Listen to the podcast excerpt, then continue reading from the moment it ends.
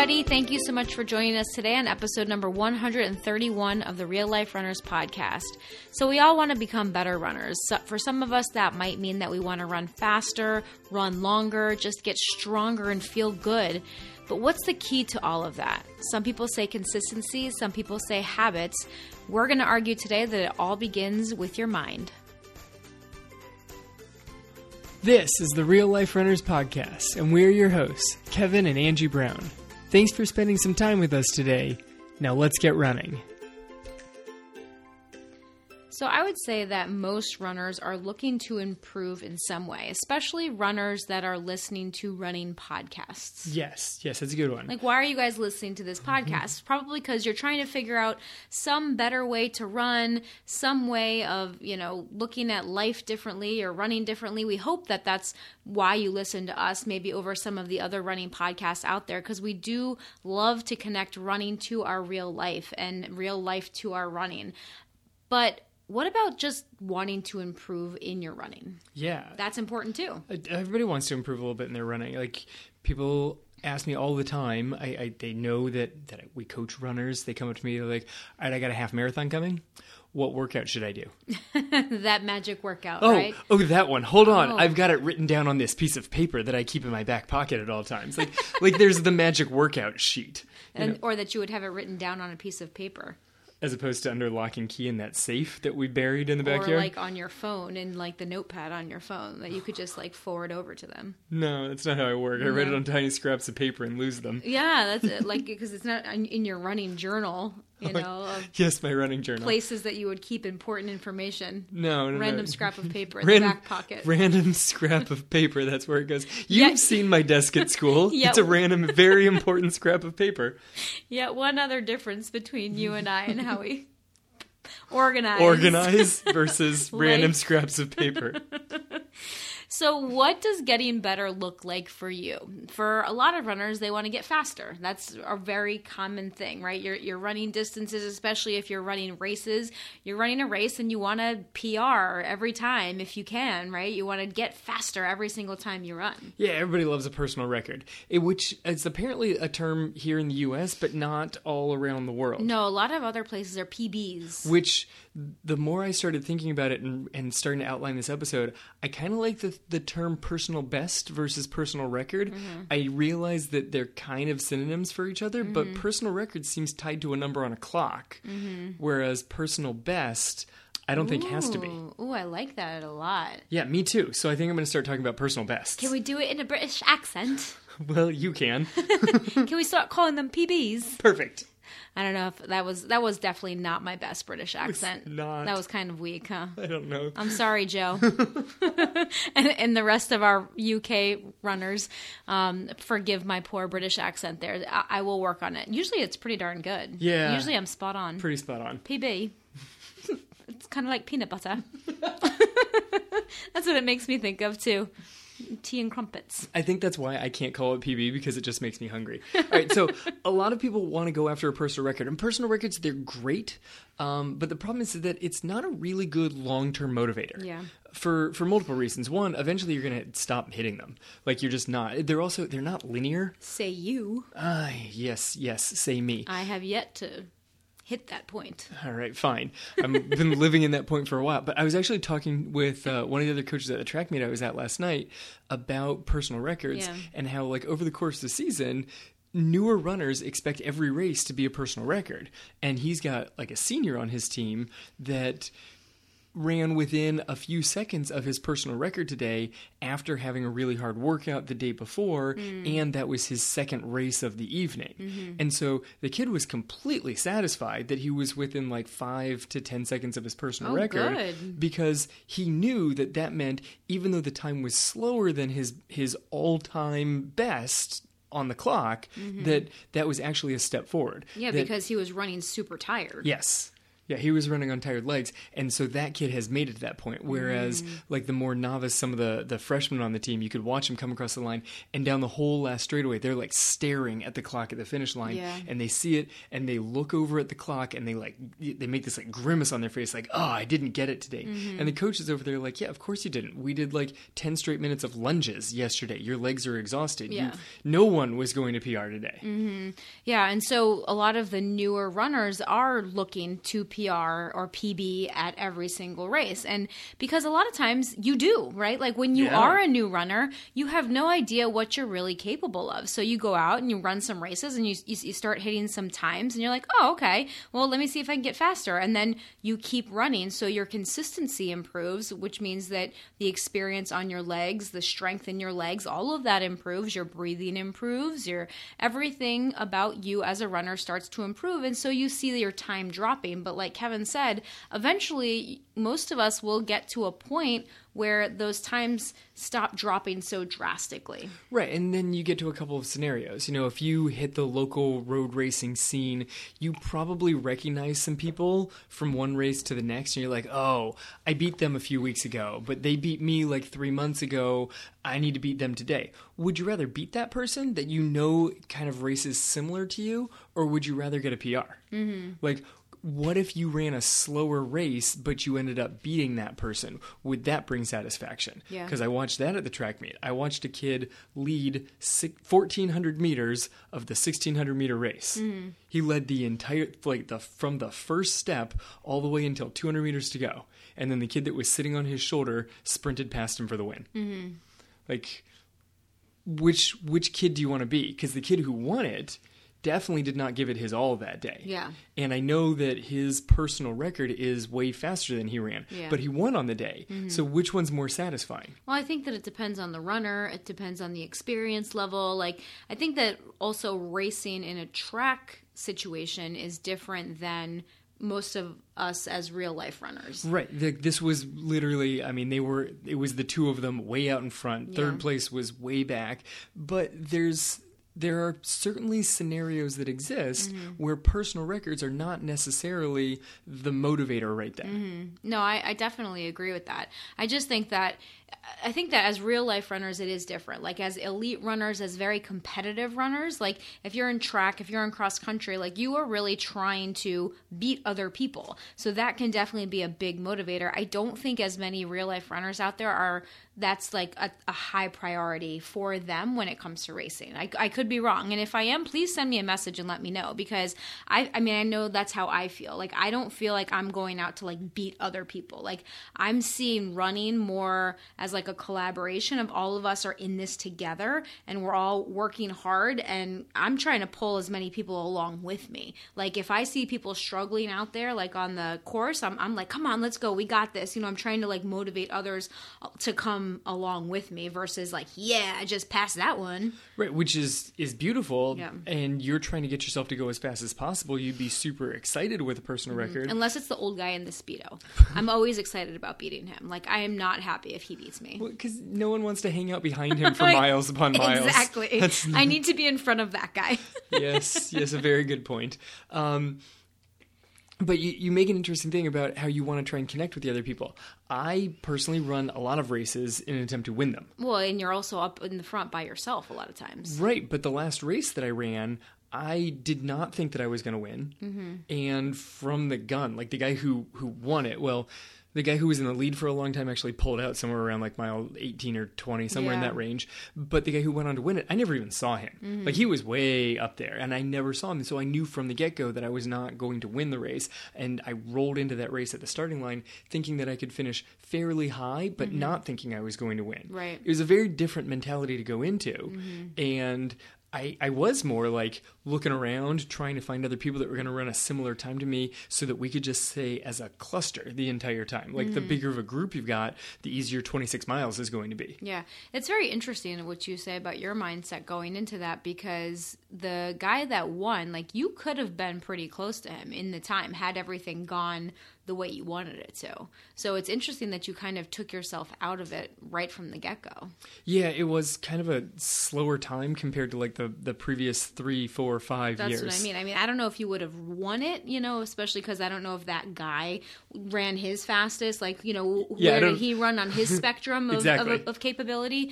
Um, but you you definitely could have been right up there had your race gone as well as it could have gone. Yeah, but I mean, it, it again would have had to be like my best of best days is Mm-hmm. what I would have needed on that one, and that's not how it was shaping up. I gave it a shot. I went, I went for it, and you know. If things were going smoothly, maybe the leader would have started coming back to me over the last few miles, but instead he just kept getting further and further ahead. Right. So, like Kevin was saying, like if you if you are racing, would you rather beat someone else or or like and win a race or come first in your age group? Maybe that's more realistic for a Yeah. lot of people. Um, or would you rather run a personal record? Okay, along those same lines, would you rather cross the finish line knowing that you went all out that day and gave it everything you had, regardless of what the time on the clock says? and that was my last race experience because I knew that I gave it everything I had. And our little like school 5K that was a few weeks before that one, I definitely did not, Mm-hmm. and I won it. And there was a whole different level of, of joy and satisfaction at the end of the marathon. And it, it, it's not the difference between three miles and 26 miles. Like that was not the difference in satisfaction.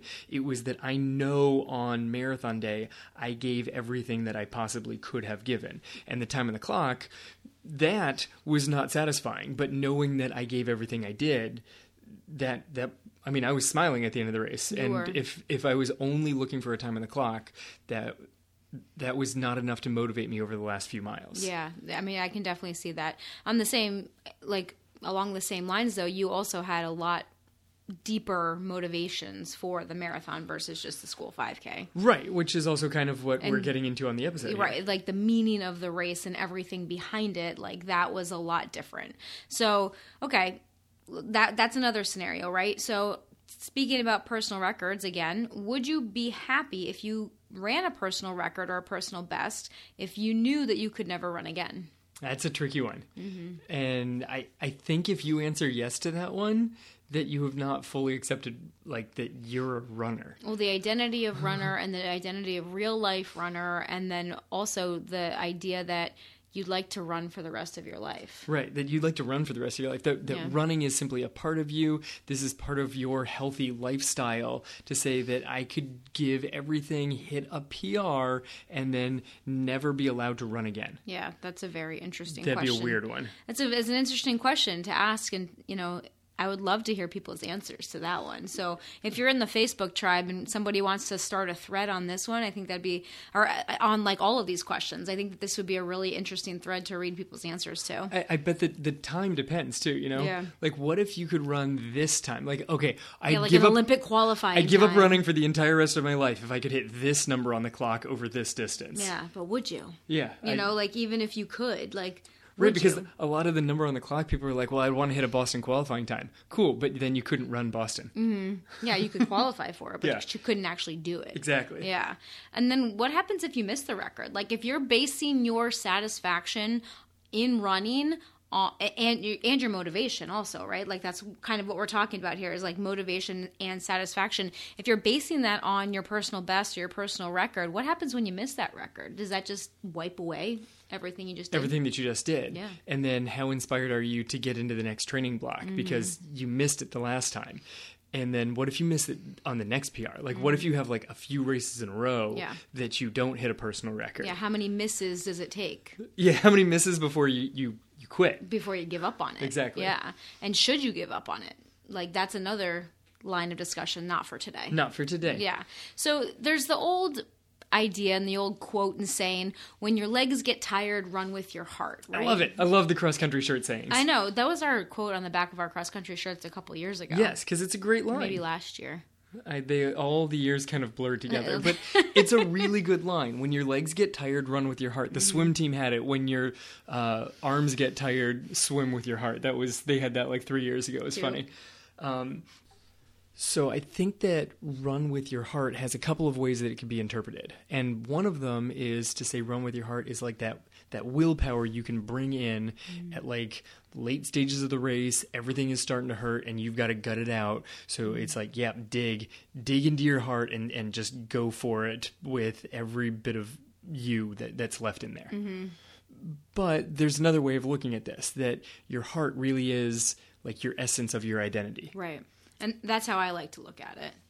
So, from that perspective, then, you know, you should always be running with your heart. Like, yeah, when your legs get tired, then you've got to go to who you are as a person. Mm-hmm. And who you are as a person is one that's not going to quit on this race. It's not going to quit on yourself. It's not going to slow down because it stings a little bit that you are just going to keep pushing with what you have. And it's not willpower at that point. It's it is your identity. Your identity is a person that doesn't quit. Right, exactly because when you run with your heart and your identity and your essence of a as a person that is like your satisfaction comes from things that are completely different, right? Like your goals are still important, your personal records, I'm sure you still want to hit, but it doesn't everything does not have to be tied to that number for you to actually feel satisfied at the end of a race or at the end of a run or at the end of a training cycle whatever it is that you're doing. Yeah it, the whole like was it a win or loss is not tied to a number on the clock mm-hmm. it's it's more internal it's a it's a personal sense of victory mm-hmm. it's it is did i do this training block to match my identity. Like, am I mm-hmm. satisfied with the work that has been accomplished here? Exactly. And that you can pull joy from all the different varieties of success that can come from running. Like, the running success is not just about a number on a clock. And there are people out there that will tell you that it is. Like, it's all about the PR. There are other companies out there that, like, are literally like run for PRs. Like, that's yep. the name of their company. And I'm sure that that's not all that that company's about. I'm sure that there's other things. I don't know any details, and I'm not making any comments about any other companies out there because I'm not. I, am you know not gonna say anything negative about anybody else. But all all I'm saying is that that's not what it's all about for us, and and we don't think that it should be for you either. Because if if your success is tied to a number on a clock, then if you don't hit that, what does that say about you? What does that say about your running? What, what does, that, that say, say, about, about your training? What does that say about success? Yeah and there's there's so many more ways to be successful. I mean, it's it's very similar to weight loss. Of if your only model of success is what it says on the scale, mm-hmm. or financial success. Yes. Too. What is the number in the bank account? What is the number in the bank account, or how much money do you make per year? And if you don't make that exact amount, does that mean you're a failure? Yeah. What if what if your next door neighbor makes more than you? Does that mean that they're a better person than you? Right. Really better person, I don't know. Like what I, I don't know, but I can outrun them in a 5K. Yeah. I mean, and, and that's why numbers can be tricky. Like, numbers are great motivators because they're concrete, right? Like, you can see a number on a clock, you can see a number in your bank account, you can see a number on a scale. They're very easy targets to shoot for. You can see a starting point, you can see an ending point. Everything is nice and clear cut other forms of success are not as clear cut, and that makes them a little bit messier, but it also makes them so much more fulfilling because you get to decide what those are. Yeah, you define success. And so you you know whether you're heading on the path to success. You can look at the the road that you've traveled for the last 3 6 months and while it might not have been smooth that you you earned where you are right now. Mm-hmm. Like you are exactly where that path has taken you and you can take pride in that whether it's ups or downs however however many struggles smooth sailing did you get sick for several weeks in there? Because you worked all the way through that and you can take pride in what you have accomplished given the situation that was thrown at you. Exactly. So i read a great article today that kind of shifted like what we were going to do for this podcast and the article was from a company called Precision Nutrition, who I think does a great job when it comes to researching and scientific based articles and everything about nutrition. And that's actually the company that I've earned my certification through. And so lo- I trust a lot of what they put out there. I think they put out a lot of really good information. So they sent out an article today about um, nutrition for people that have thyroid issues. And it was a really great article. We'll link to it in the show notes. But they put in there a couple models that I really think apply a lot to running. And, and so we're going to take a couple of the models that they're using for nutrition and really apply them to running because I think that it, it was such a beautiful uh, visual and graphic on what exactly it takes to achieve success in any anything. Like you know for, for them it was nutrition and weight loss. For us it's going to be our, our running. We're going to take this and apply it to running. Right but if you just look at the the picture of the model that they were going for if it didn't say nutrition over the top of it mm-hmm. or it doesn't say running over the top of it, it could just say life right. over the top of it. Exactly. And, and, it would 100% apply. 100%. So the whole idea is that they basically came up with this iceberg model. And this iceberg basically gives us different levels that we can adjust and that we can change in our lives that will lead us to the desired results that we want. Okay, so basically, the bottom of the iceberg, where it all should start with, is identity and mindset, right? Because when we are able to shift our mindset and shift into this runner identity, or what we like to call the real life runner identity, that is the solid base for all other changes in your life and in your running. But since it's an iceberg model, it's not real visible. Right. It's kind of buried you know, like in your heart.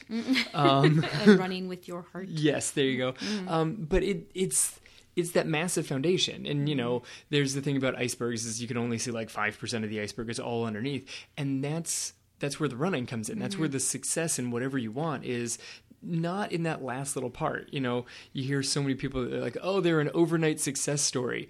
Well, yeah, it's like an iceberg. You mm-hmm. you missed the last five years. Mm-hmm. Like you saw, oh yes, this is just amazing success. What did they do for the last month? No, what did they do for the last ten years?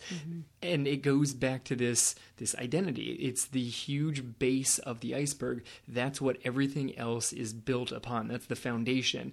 And if that thing is not put in place, then the rest of the iceberg and the rest of everything else can kind of fall apart a little bit. Right.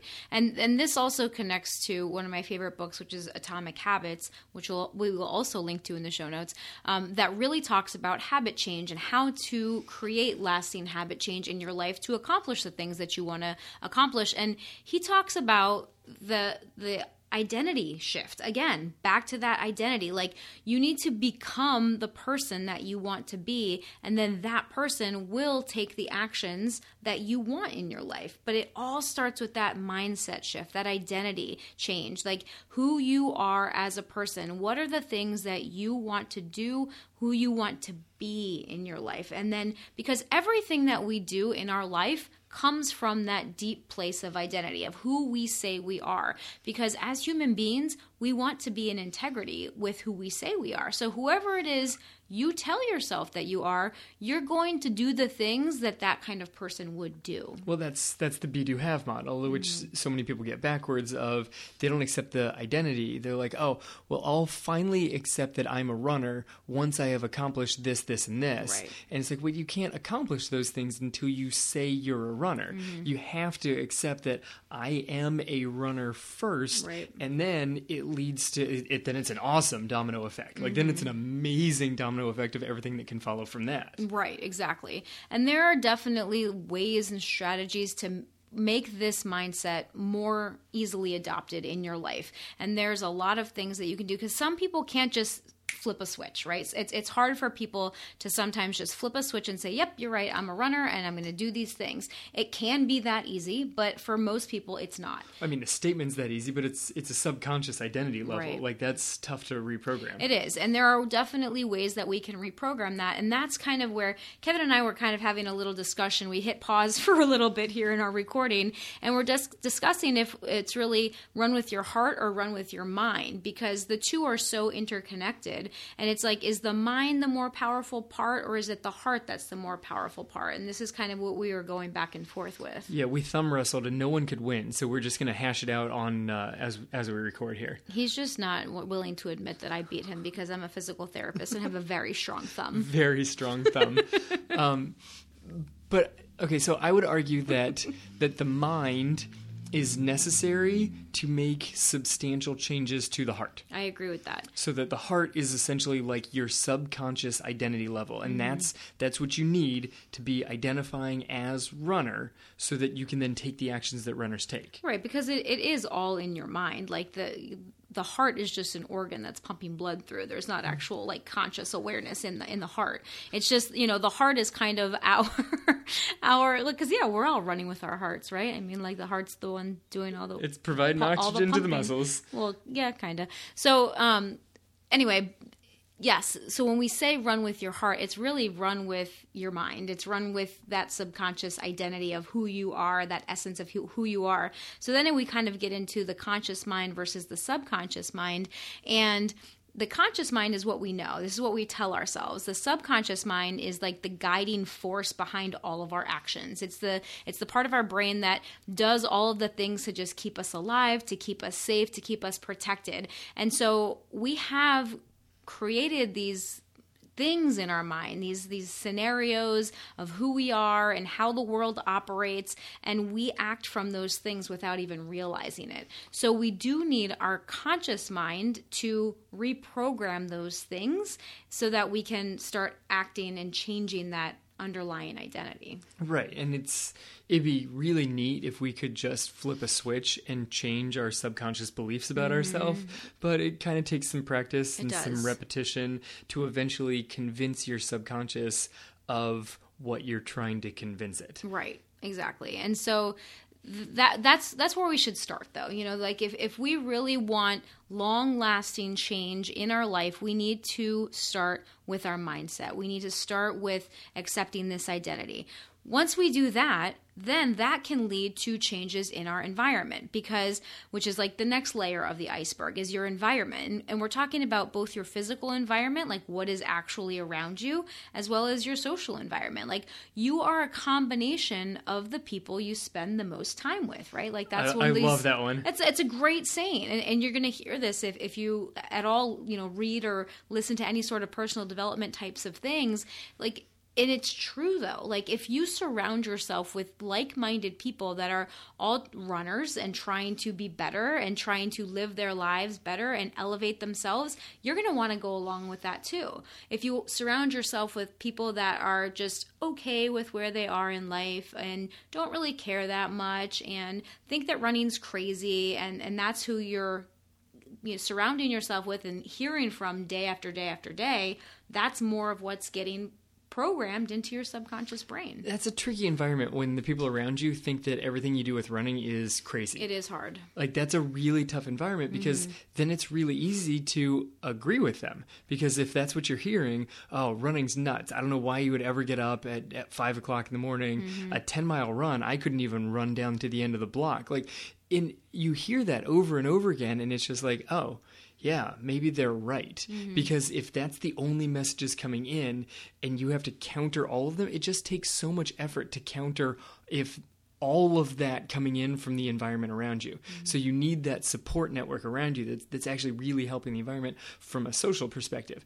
This also includes like, you know, in person, but also like virtual. Virtual like if your social media feed is just terrible things for you to compare yourself to mm-hmm. and and giving you a horrible negative feeling every time you scroll through it those are not the people you should be following online yeah like if you're looking at other runners and every other runner has like this amazing body that you'd like to have or they're hitting times that you'd like to have and you get annoyed every time or you're like oh i can't do that that's not the people that you need mm-hmm. like you're not using that to see what's possible you're using that to compare to you and then say i'm not very good. Mm-hmm. so that's not really a healthy environment either. Right. And same goes with your physical environment too. Like what is actually around you? Like do you set your clothes out the night before? Do you put your running shoes right by the door so that you can't walk past them without seeing them? Like are you making running also a part of your physical environment? Do you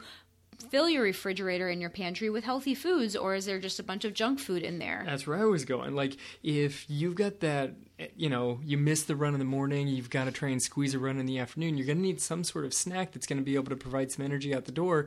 If you don't have a little, like, quick grab it, healthy option there, that afternoon run is, is not going to feel very good based off of whatever randomness you can grab inside the pantry, perhaps. Right. And if you know it's not going to feel very good, you're going to be less likely to then do it. Right. So that's how your physical physical environment then affects what your what actions you take okay? So then we get to the next layer of the iceberg which is after we change our environment then we can then change our habits right? Because if we adjust our environment to make these actions that we want to take easier then habit change becomes much easier because there's not those blockages and obstacles getting in your way. Yeah, I mean, people talk about changing a habit and how you have to work really hard to change a habit. I don't think you have to work really hard to change a habit if you've got the environment set up around you mm-hmm. correctly that that there's almost no other option. Right. Like, okay, well, I I set my alarm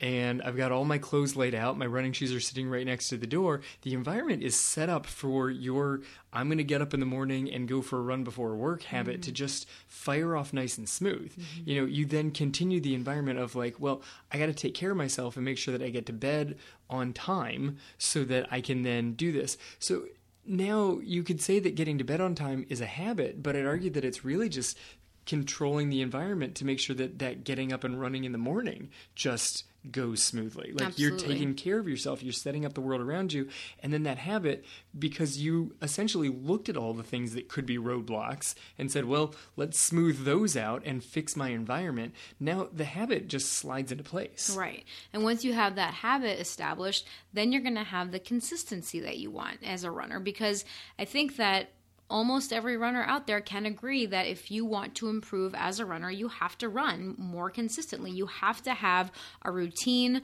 Some people would argue that you need to have a training plan, but you definitely need to have consistency. You need to be out there running multiple times per week if you want to improve. Yeah, the consistency is key, and it, it's so hard to get the consistency without the underlying base. Mm-hmm. Like you know, the excuses pop up so easily, and the habit just sort of fades away, and it you don't lock in on that habit if you don't have the underlying mindset, if you haven't established the environment in which you can keep that habit, then it's sort of like, oh, there's a little excuse and I'm not going to run today. Or uh, maybe I'm just waning in motivation and so I'm not going to run today. Like you need those base layers so that heading out the door for a run is just, it's a much easier task. Exactly. So once we've got that habit, habit established, now the next layer of the iceberg is knowledge. Okay. So that's when you can start to apply the knowledge that you've learned about running. Because, like Kevin said, a lot of times people will come to us and say, What workout do I need to do? Like, do you have any hacks? Do you have any tricks? Do you have any tips? Like, people always want the fast, and, and quick and easy way to improve on things. And to be quite honest, as a runner, there just isn't that. Like there there is once you do the other stuff, right? Like we're already on layer four here, okay? Because you change the mindset, then the environment, then the habits. That's when you're consistent. Now you can start to look at all those other things like, okay, what if I play with my training cycle? What if I add this workout in? Should I add more speed workouts? Should I add more tempo workouts? Like, what about the differences in pre run fueling and post run fueling and mid run? You know, like all of these other little things that everyone always wants. Everyone wants the tip tips and the tricks and the hacks and all these easy things. But none of those things are going to make a difference if the bottom of the iceberg is not there. Right. Like people come up and I'm, I'm not exaggerating when I'm like, what workout will help me run a faster half marathon? I've gotten that question. And it's sort of like, oh, well, you should work on your mindset for the next five years and then come back to me. Like, no one wants that answer. No. Like, no one wants that answer. How long should my long run be to properly be prepared for a marathon? Well, have you properly mentally established your foundation? Like that's just not going to work for right. people. People want and want a number as the answer. Mm-hmm. 20. 20 miles is the answer and then you shall safely pass the finish line as though like i can and then i, I wave a wand and it works i keep mm-hmm. the wand in the back pocket next to the piece of paper with all the important workouts printed on it right so basically if you don't have those lower layers of the iceberg then the, all of the knowledge that you have about running is is only going to be minimally effective, if if at all. No, no, no. Here's the thing: it can be effective, and this is where you went went at the very beginning of this episode. Is it's effective but inconsistent, just Oh, like okay. your running is. Okay. And that's why you can't figure out of like, well, I did these workouts before my 5K and it went great, but then I tried to do the same workouts before my next 5K and that 5K I fell flat on my face. Mm-hmm. Well, yeah, that's because overall, big picture, it wasn't those three workouts that got you there. You did those three workouts with a month of very consistent training. And then before your next one, you did those three workouts as your entire training. Like those aren't magic workouts. The consistency wasn't there. Mm-hmm. And so there was no magic to the workouts. The magic was consistency. Yeah. Once you've established that, sure, then start playing. How much at level 5? How much at level 2? How long should my long run be? What's mm-hmm. my recovery between intervals? Like these are minute things if you don't have consistent running. And if you don't have that habit built, it's really hard. And if you don't have the environment, it's hard for the habit or hard for the yeah, hard for the habit. And if you mm. don't have the mindset, it's hard to build the environment. Right, exactly. So that takes us to the very tip of the iceberg, which is willpower. And this is the last thing that we should be relying on as runners. Like, because willpower.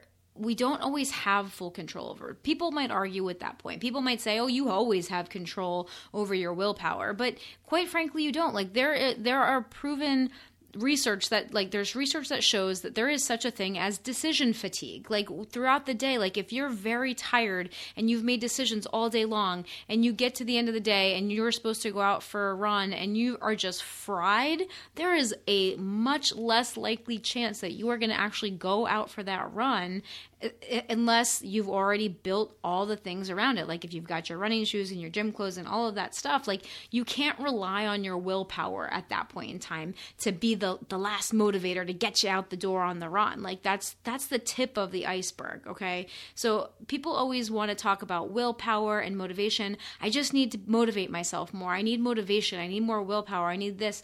That's the last that's the, the tiny little tip If that's all you're focusing on, you're gonna run out of inspirational videos quickly. Yeah.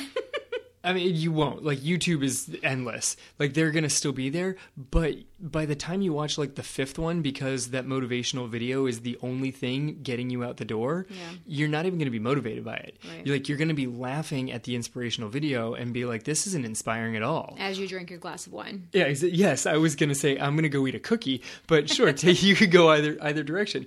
But but you're definitely like you're watching the inspirational video as you untie your shoes and mm-hmm. prepare to go sit down on the couch. Like it's not motivating for you anymore because you don't have any of the base built up. Right, but once you build that base, then you don't have to rely on willpower and motivation anymore because it's just what you do. It's just the next thing that comes after X, Y, and Z. Like this is just what you do because it's who you are. Yeah, I'd say that willpower, and motivation are they're important like in the in the moment, And like that- within and- a race. Right, and that get takes takes us back to the very beginning when we said to run with your heart. Yes. So like in the heat of of a race, in the middle of a workout when it starts getting really hard, then it's tricky to be like, well, I've got the environment set up around me correctly, so I should be able to knock out this last quarter. And yeah, it, it is to a point. Like if you've established a good running community around you, maybe you have a group of people. Maybe you know that you're going home and you're gonna like tell people what your workout was.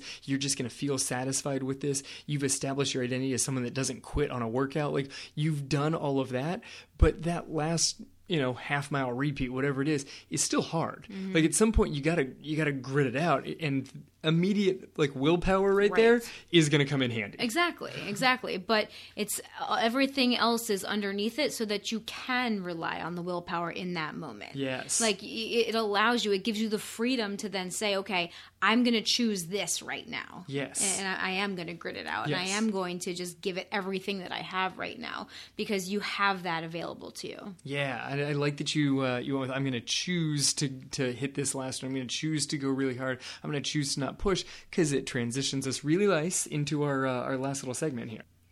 Right. So now we're going to talk about what do you actually have control over because you always have a choice in your life. Everything that you everything that you see in your life and in your environment is a result of a choice that you have made. Yes, all choices. You can choose your frame of mind, whether it's a positive or negative mindset on the world.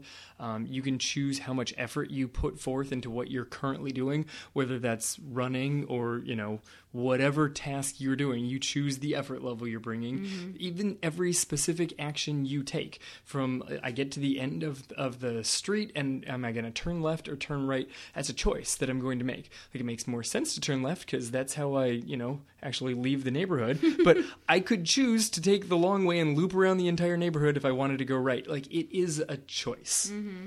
Right. And it's also important for us to remember that our choices are not isolated. So when we say yes to one thing, we're also saying no to something else. And it's funny because I was lying in bed with our youngest daughter tonight and we were having this debate because she is a master at staying up late, like past her bedtime, and really, really good at pulling it. it out, man. Like so, she was just arguing with me, and she was not backing down. And I was trying to help her realize that she chose you know she was she had make made a choice and she's like no i didn't i didn't make a choice and i'm like yes you did and so i was like oh my gosh and so getting her to understand that by making one choice you're also making a choice not to do something else. And she finally got it, and thank God because I was about to be done. And, and mm-hmm. usually mm-hmm. it's funny because usually I'm like, okay, and we're done with this conversation now. Yep. And then she'll like it, something will like click in her head, and she's like, oh. I'm sorry, mommy. You're right. yeah. And I'm like, oh, thank God, because I had to be done. Because we not, needed to be done. I'm not prolonging this anymore. But you know, obviously, trying to get a seven year old to understand this is much more challenging, and I have to keep that in mind also. But I just I don't think much of our listening audience is seven. thank goodness. But I think that this is something that I mean, even us as adults, this is something that you and I have recently learned, and I mean, I guess I shouldn't say learned, but realized really. You know, like yes. in, in all of the work that we've been doing over the past couple years um, and things that we've been learning, it's crazy to think about all these things in our life that we think are not choices, that we think just kind of get thrust upon us. But when you really start to you know, kind of go backwards and say, okay, well, what are the choices that led to that outcome? It's all us. Like you chose this, this, this, and this, and it led you to exactly where you are today. Yeah. All of your choices led you to exactly where you are today. And there are people that are probably going to hear this and just disregard it because they don't believe it and, and, you have that choice you you can totally disregard yes, you have I'm, that choice also you can disregard what i'm saying right now or you can actually hear it and think about it and say okay Everything I do is a choice. Everything I think, everything I say, all of these things are choices. And you get to, you know, determine which choice you're making any given moment. Right. And I mean, to the point of if you say yes to one thing, you say no to the other. The first thing that, that I pointed out that you have control over is your mindset mm-hmm. and whether it's a positive or negative mindset do you have an optimistic outlook on the on the day do you start your day with joy and gratitude and like a calm peaceful mind mm-hmm. because if you start that way the day's going to go much better like if you start the day frazzled and frustrated and just running around like I bet you find more problems throughout mm. the day because you woke up saying, "Oh man, this day is is already off track and everything's going against me." Like maybe one thing, maybe you overslept. That's one thing that's going against mm-hmm. you. But if you woke up overslept one one thing and say to yourself, "Ah, oh, everything's going against me this morning." Two well, things. Now it is. right. Right, because that's the choice you've made. Like that's that's the way that you chose to interpret that situation. And or you could say, "Oh goodness, I woke up late. Okay, now what can I do to get back on track?" I'm going to have to raise my effort level cuz you're in control of that too. like maybe you have to move a little bit quicker through the morning. Right. Maybe it can't be as relaxed, but it doesn't need to be frazzled that's like there's a big difference between moving a mm-hmm. little faster than normal and like rushing around through the morning where now suddenly you got accidents things are crashing and that's just going to slow you down even more mm-hmm. i mean there's a classic book out there it's called man's search for meaning by viktor frankl and it's basically written by a man that's in a concentration camp during world war ii that chooses to see the goodness in human beings yeah. like i mean the environment around him he did not have control over but he did still have control over his mindset. And that was kind that's kind of the point of the book is that regardless of all of the external things going on around you you still have a choice to be grateful for something today. Like maybe it was just the bird that you heard singing. Maybe you saw a flower as you walked by, but there is something that you can find that's positive in your life. And it was just the, the power, it's all about that power of mindset and, and your choice to see things differently. Yeah, that's that's a really good one.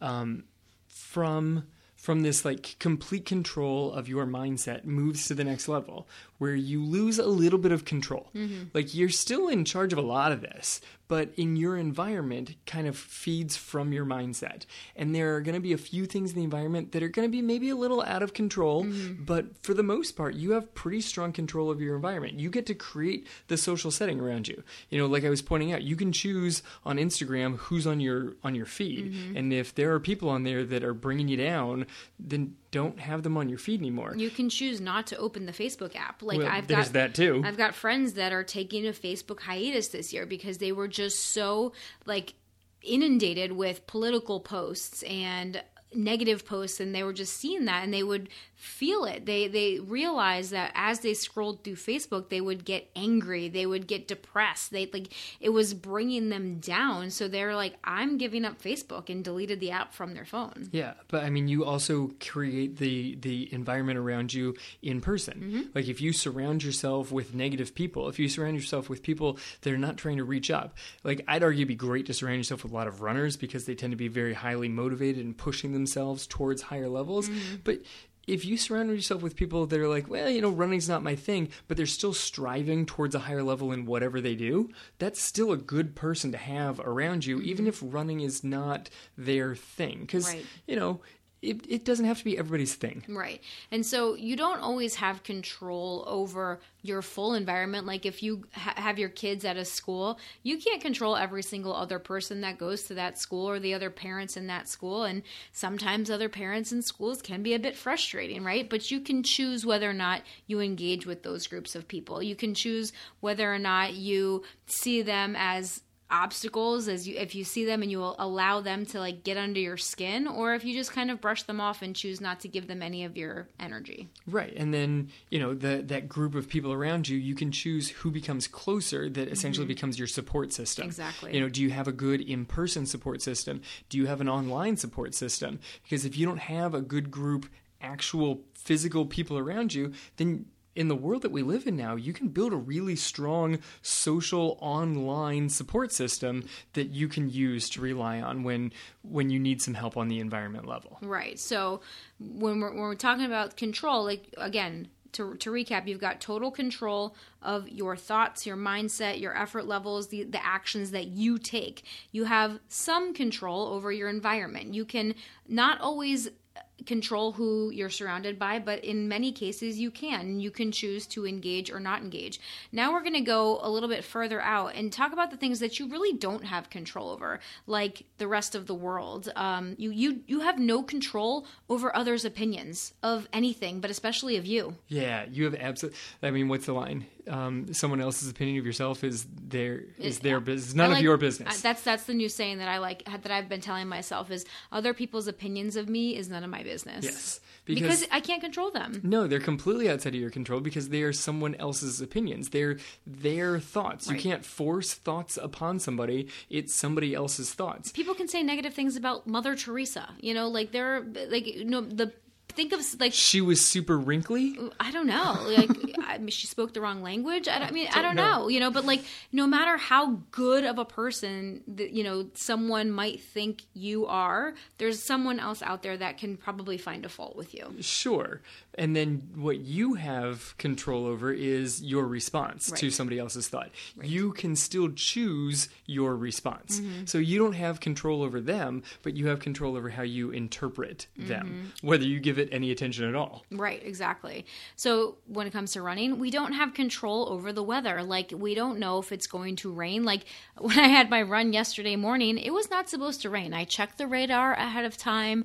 The it, it was kind of raining on and off, but it was clear. So I thought we had a nice window. I wasn't supposed to get rain again until about seven o'clock. So I thought we had a nice window. And about five minutes or about a minute before we were ready to take off on a run, there was a couple drips, and I was like, "Oh, that's just the the, the wetness coming off of the trees. The wind mm-hmm. is blowing off." And then, and then the drips turned into drops, and then the drops turned into a complete downpour. Yeah. Right. So I we had no control over that, unfortunately, but we also have control so we don't actually have control over what's happening. We don't have control of how cold it is outside or how hot it is outside but we can anticipate what's going to happen and then be prepared for it. Right. I mean we live in south florida so even if it says 0% chance of rain there's a chance of rain. There's always a chance there's a chance. that right. it's coming. So you can anticipate that and then you can respond with what to do with it. Like are you going to adjust your run on that day? Are you going to run in the rain? Are you going to like change the schedule so you can get a run in later? Are you just going to not run on that day and that that's going to be okay because you still have your running habit mm-hmm. and this is now just going to be an off day. Right. Like you can choose your response. You can always choose your response. Yeah. Um, another thing you might not be in control of uh, is your work obligations. Like if you have a certain job and you have certain tasks that you're required to do at your job, you might not be able to choose that whether or not you do those things every day. Yeah, I mean, you could choose not to, but then your job might not be your job anymore. And that's your choice also. Like, so if your job is no longer bringing you satisfaction and you have the ability to change jobs, you can make that choice. Right. And that goes way back to, to a topic that we cover of making sure that you set your priorities. Like, what is the most important thing in your life? Like, maybe that job is a high priority because it's bringing the income that allows you to do other tasks. So that job is necessary or maybe other tasks could get accomplished without that job. Mm-hmm. Like it's you do still have a choice in the matter. Right. Uh, so we, we want you to just kind of pause right now and think about how many daily demands like and we, we're going to put that in air quotes like how many demands are you choosing to perpetuate? Like how many of these things that you think are demands on your time are really just choices that you're making? Right like how many things that go on during the day do you say well i have to do this. I have to do that. Mm-hmm. do you? Like really trying like, right. some of them some sometimes the answer is yes. Yeah totally. like some of them like you have to feed your child. Yes. Like that you're gonna have to to make food but you have to you you do have the choice whether or not you make food whether you stop at a drive through like whether you just go buy some pre-made food at publix or yep. whatever grocery store is next to you. Yep or whether you start teaching your kid how to make their own lunch in the morning. There you go. You could start working that method. Oh heck yeah. I'm rocking that right now. So but ultimately you're in charge of that okay okay? You're always in charge of your thoughts, your response to your thoughts, your perception of the situation, your mindset, your effort levels. So you need to control the things that you are in full control of, control the parts of your environment that you can and then the rest of the things you can just again re- control your response to it you control your response and and you release all control over the rest of it right. you don't worry about it at all because you've accepted that you're not in control yeah. you're simply in control of your response right. and if you've got like if we go back to the last section, if you built a strong identity of who you are, then someone else's opinion and the environment around you is not really going to break down your core identity. Mm-hmm, exactly. So again, it all comes back to that identity. It all comes back to the base of that iceberg. It's the mindset of who you are. It's which then controls how you act in this world, the choices that you make, the habits, the environment, all the other stuff builds on that. So that is really the way for you to improve in your running, to get faster, to achieve the goals that you want to achieve, you got to start with the mindset shift. You have to start with that identity and actually becoming the real life runner that you want to be. All right, so I think that that about wraps up what we have to say for today and transition us transitions us nicely to our runner of the week. All right, runner of the week. It's time for a drum roll. I haven't drum rolled in like weeks. You haven't? you haven't? Nope. Oh, okay. Well, this week we would like to honor one of our tribe members, one you know, one of the members of our Facebook tribe who has been very active lately in posting his what he likes to call hashtag the comeback. Hashtag the comeback. Hashtag the comeback. So Andrew Scott, congratulations. You are the runner of the week this week. Now, Andrew has a very interesting story that I would love to learn more about. Unfortunately, we weren't able to kind of um, talk to him this week um, to, to kind of get more of his backstory um, because I, I, would love to hear more about what has led him to where he is right now. But what we do know is that he has been very consistent with his runs, posting his wins. He's, he's recently lost over 40 pounds, which is fantastic. Which is awesome. He because he's committed. He's become more consistent, at least that we've seen um, now, than he, he has been in the past. And that consistency is paying off. And he's now starting to see these wins and he's sharing them with the tribe. And it's really, really inspiring to watch this. It seems as though he made a shift to his identity joined the environment around him of real life runners tribe and has now gained the consistency necessary right so that's that's all part of it i'm sure but i'm sure there's a lot deeper you know there's a lot of other deeper i mean everybody's got details on. to their own personal story and it'd be great to share some of these and I, and I can't wait and, and that's one of the things that i'm definitely planning on starting this year is having more conversations with you our tribe and getting you guys on the podcast so that we can share your stories of inspiration of real life runners um, doing amazing extraordinary things and what running has brought to your life. So, Andrew, thank you so much for sharing your journey with us. We have loved watching you. Um, I especially love when you post pictures of you smiling and pictures of you and your kids that you know sometimes you understand that the family needs to take priority. And that doesn't mean you're any less of a runner. That just means that you have priorities and values. And sometimes you need to cut your run short because the little ones need you. Sometimes the kids are all over the treadmill and you right. can only get in so many miles. But he still gets in what he can. Yes he does. You know and that's the key is like sometimes it might not be exactly what you want it to be. It might not be exactly what's on your plan but you do what you can and that that is the key. So I think that's one of the lessons that Andrew has taught a lot of us in the tribe. Um, so thank you, Andrew, for your participation. We honor you this week as our runner of the week, and we um, just can't wait to see what lies ahead for you. Okay, so that wraps up our episode for the week. So, if you are looking to change your mindset so that you can achieve amazing things with your running, if you find that you're struggling, that you're frustrated with your running, that you're not achieving the things that you want, and you're feeling burnt out, or you're getting injured all the time, or there are things that are just getting in the way of your training, we have great news for you we are reopening our five day running transformation. Yes, the running transformation is back, and it was so popular. So many, uh, so much good reception from the last time we did it. Mm-hmm. So it's back. I'm very excited for this one. Yeah. So last time we did this, we called it our five day running challenge. This time we've renamed it. It's our five day running transformation because that is the goal. The goal is that you are going to learn things during these five days that are going to help you transform your running, so that you can make start to make these shifts and really really see what you're capable of in your running and then obviously in your life. So if you're interested in transforming your running, go to yourrunningplan.com to sign up for our free five part series, our five day running transformation. That's yourrunningplan.com. Thank you guys, as always, for staying with us through this episode. It's been so much fun. We appreciate you spending your time with us and choosing to spend this time with us every week. We appreciate you. And please share it with a friend if you haven't already. This has been the Real Life Runners podcast, episode number 131. Now get out there and run your life.